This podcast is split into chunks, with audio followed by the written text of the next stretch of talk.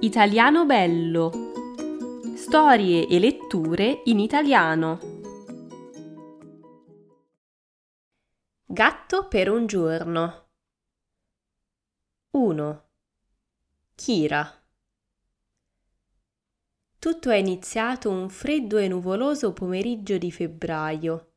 Padroncina era in cucina e stava preparando le chiacchiere, un dolce tipico di carnevale. Io ero in salotto, guardavo fuori dalla finestra e qualche volta abbaiavo.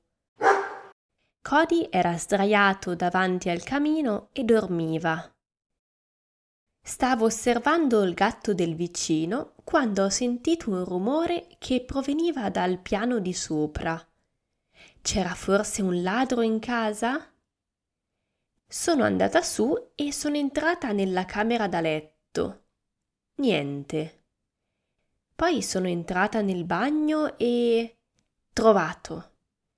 La finestra era aperta e sbatteva contro il muro perché fuori c'era vento. Beh, mistero risolto. Nessun ladro. Stavo per tornare giù quando ho visto una cosa strana nella camera degli ospiti. In mezzo alla camera c'era una scala non avevo mai visto quella scala.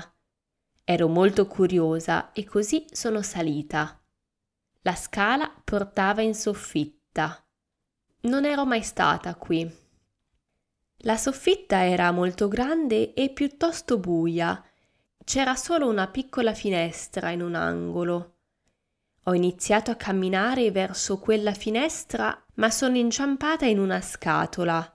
Ai, che male! Il coperchio della scatola è caduto per terra.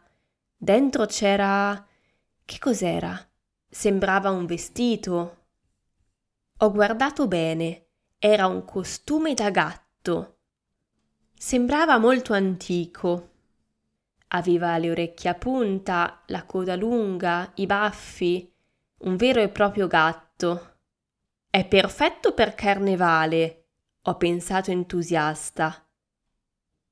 Padroncina voleva andare a vedere la sfilata di carnevale in città sabato.